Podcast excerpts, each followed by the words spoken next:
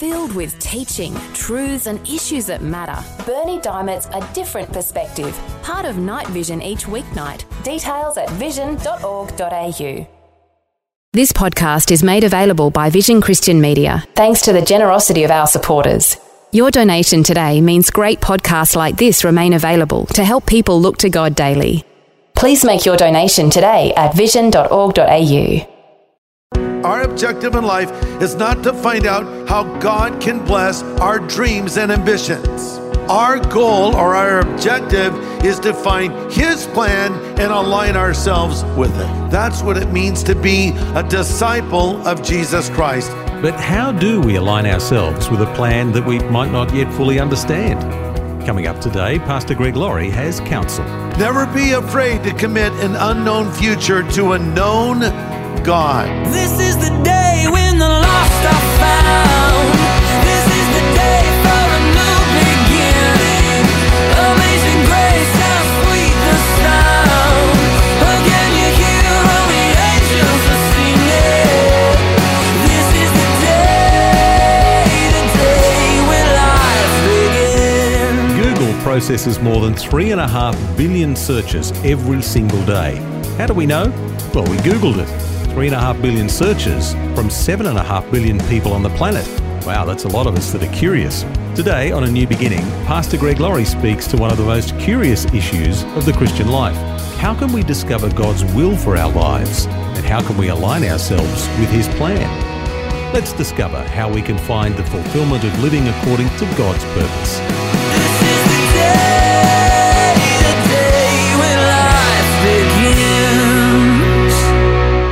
How many of you have ever seen that bumper sticker, probably in a car, that says, God is my co pilot? You've seen that sticker? How many of you have that sticker on your car? Okay, if you do, please take it off now. Uh, I actually saw kind of a response to it, a little bit uh, satirical. It said, Dog is my co pilot instead of God. You say, That's sacrilegious. Honestly, I like the dog one better than the God one. Let your dog be your co pilot. God doesn't want to be your co pilot. God doesn't even want you in the cockpit, okay? So this is part of the problem is, is this, we sort of envision God as God is my co-pilot. God is my wingman. God is my close buddy. Well, you know, look, yes, it's true. God will be your friend, but oh no, he wants to be so much more than that. You see, he is the potter and you are the clay. He is the shepherd and you are the sheep. He is the master and you are the servant. We got to get this one figured out. In fact, we read over in 1 Corinthians 6:19 that our body is a temple of the Holy Spirit who is in us, which we have from God and we're not our own. Do we understand that? You're not your own.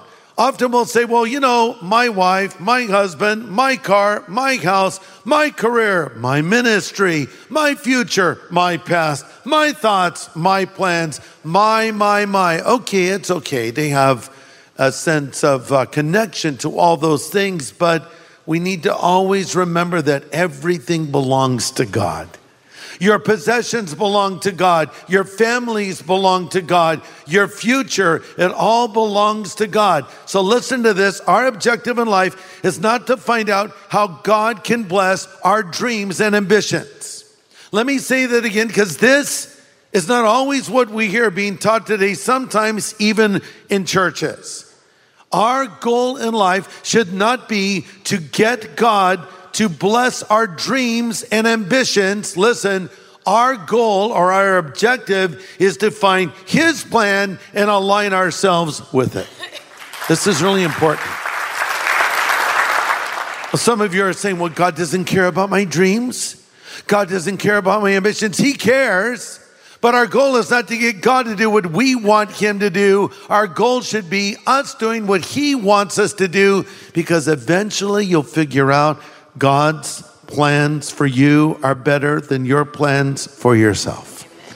So never be afraid to commit an unknown future to a known God. That's what it means to be a servant. Hey, that's what it means to be a disciple of Jesus Christ. But listen, Here is the secret many do not know. Here is the sweet spot of the Christian life where it almost becomes effortless, where you enjoy that life and joy that God wants you to experience. And it's embedded right here in the Great Commission. So let's look at it again. Matthew 28, uh, we read these words Jesus speaking, Go and make disciples of all nations baptizing them in the name of the Father and of the Son and of the Holy Spirit.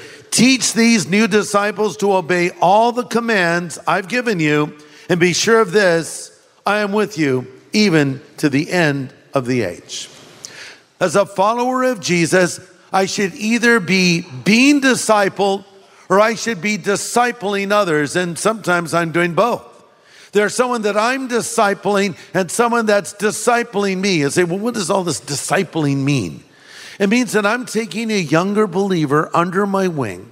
I'm helping them to get established and uh, get more mature spiritually. But at the same time, I have someone in my life that's helping me to grow as well. This is something we're all called to be either be a disciple or a disciple maker, and preferably both at the same time. Well, where does that start? No brainer. It's right here in the Great Commission. Be baptized. What does Jesus say? Go and make disciples of all nations, baptizing them in the name of the Father, Son, and the Holy Spirit. So we start in a simple act of obedience to be baptized. So begin there. And then number two, he says, obey his commands. Go into all the world, and teach these new disciples to obey all my commands. Before I can teach others to obey his commands, I first should be obeying his commands. Well, what are his commands? Well, there are many I could cite, but let me sum it up in a simple way. Jesus said, If you will love me with all of your heart, soul, and mind, and love your neighbor as yourself, you fulfill the commands. Think about it for a second. If I love God with all of my heart and all of my soul and all of my mind, I would never want to break the first four of the Ten Commandments, which deal with my relationship with God. If I really love the Lord with all my heart, soul, and mind, I wouldn't want to have another God before Him. I wouldn't want to worship a false image. I wouldn't want to take His name in vain. And if I love my neighbor as myself, I would not want to lie to them or steal from them or covet something that belongs to them, and I certainly would not want to murder them. So if I focus on loving God with all of my heart, soul, and mind, and my neighbor as myself, I will fulfill the commands he gives. Now let's shift gears and go to our second passage.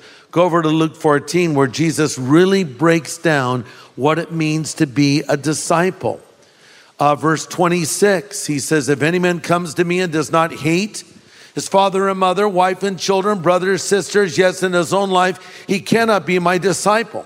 Whoever does not bear his cross and come after me cannot be my disciple. I made this point in my last message, but in case you didn't hear it, I want you to know what it is.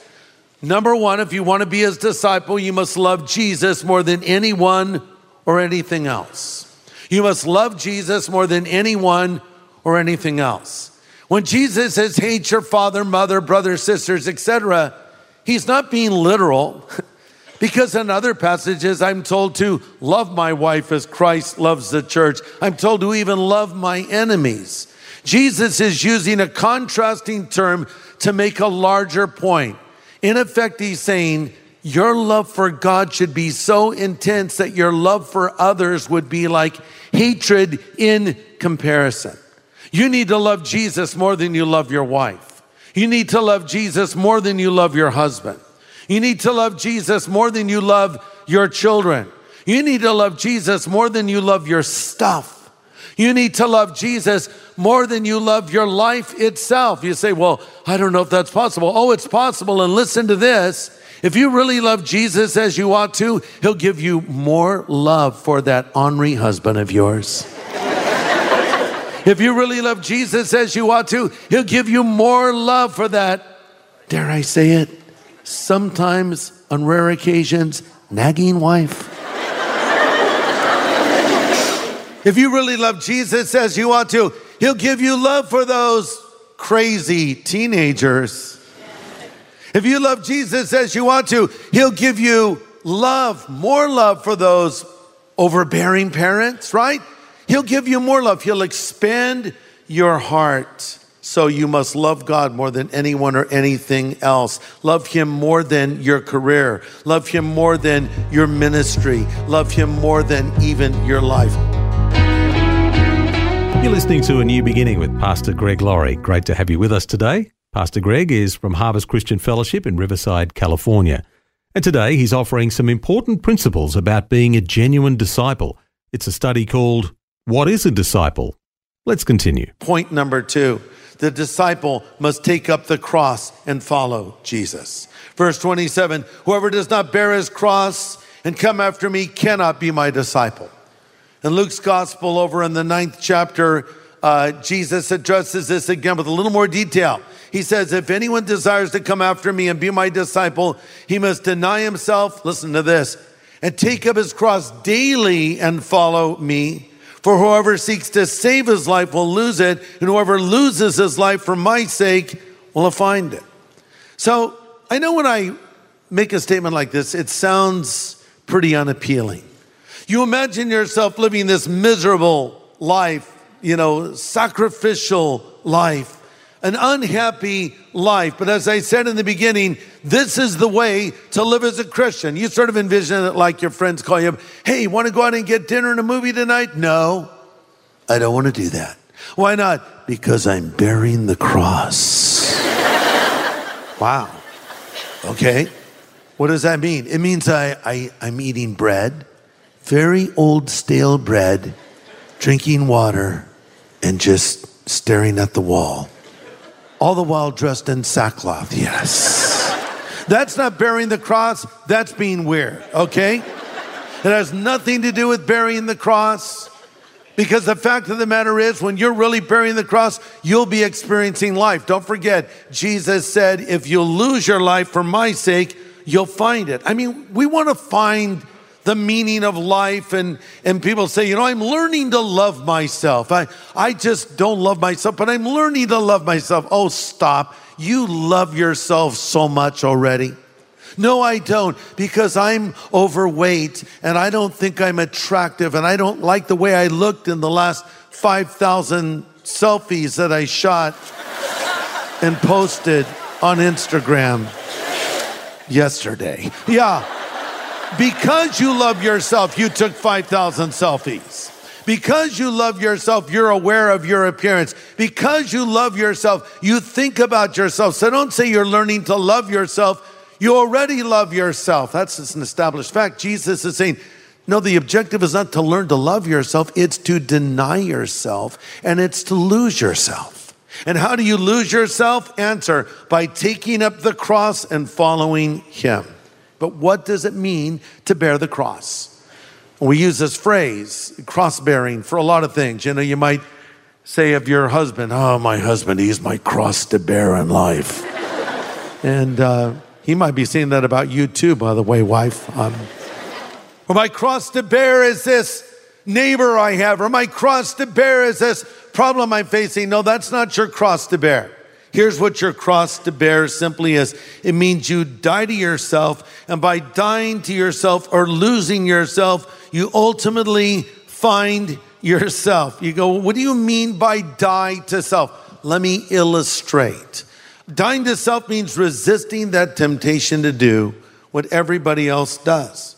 Dying to self means to a single person waiting to have sex until you're married. Dying to self, if you're a married person, means no sex after marriage. Well, let me rephrase that with someone besides your spouse. Sometimes dying to yourself means set down the remote control and or the cell phone and or the tablet device and or whatever electronic gadget you're holding onto the control for the video game and pick up your Bible and read it. Dying to yourself means praying when you'd rather be sleeping. Dying to yourself and taking up the cross means forgiving someone who has hurt you if you feel like it or not. Dying to yourself and taking up the cross means swallowing your pride and telling someone about Jesus. Dying to yourself and taking up the cross means doing what God wants you to do instead of doing what you want to do. Dying to yourself and taking up the cross means leaving your comfort zone and engaging a person in a conversation about Jesus Christ. There's hundreds, maybe even thousands of opportunities every day to die to yourself. Hey, dying to yourself means getting up in the morning and going to church because we're not always in the mood to go to church. Are you always in the mood? Really? You aren't? You don't like it here? No, I'm kidding. No, sometimes we aren't. I heard about a husband and wife that were getting ready for church in the morning and and the wife noticed the husband hadn't done a thing to get ready. She's ready to walk out the door. She said, Honey, we're going to church. Why aren't you ready? He says, I'm not going to church today. She said, Why? He says, I'll give you three reasons why. The people in that church are cold. Number two, no one down there likes me. Number three, I just don't want to go. She said, I'll give you three reasons why you need to go to church today. Number one, the people there are warm. Number two, some people like you. And number three, you're the pastor, so get dressed. Let me ask you this Has there ever been a time where you really didn't want to go to church? You just weren't in the mood, or you had the sniffles, or there were eight drops of rain, or whatever it was, right? I love how, you know, there's a little rain, we can't go to church, but we can go to the mall or the movie still, right? So, whatever it was, he said, No, no, we're going to church because that's what we do. That's a priority in this. So you went, and the moment the worship began, you thought, Ah, this, I was supposed to be here today. Have you ever had a, had a time where I, I really don't want to read the Bible? I'm too busy to read the Bible. And you open it more out of obedience almost, and, and then a verse just jumped off the page and spoke directly to a situation you were dealing with. Has there ever been a time where you really didn't want to leave your comfort zone and engage a person you didn't know in a conversation about Jesus, but you did it out of obedience as a way of denying yourself and taking up the cross? And that conversation blew open and it resulted in that person coming to Christ. You see, that's what it means. We die to ourselves, we take up the cross, and we follow Him.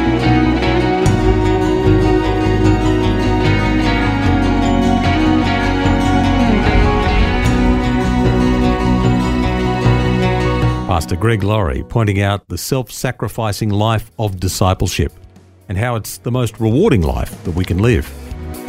And next time, continuing his series Discipleship The Road Less Taken, Pastor Greg will share about how disciples are those who make the biggest impact for our culture.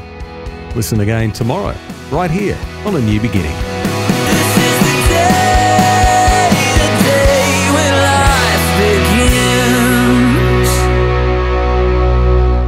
Now, for a copy of today's full message, get in touch with Vision Christian Store. It was called What is a Disciple?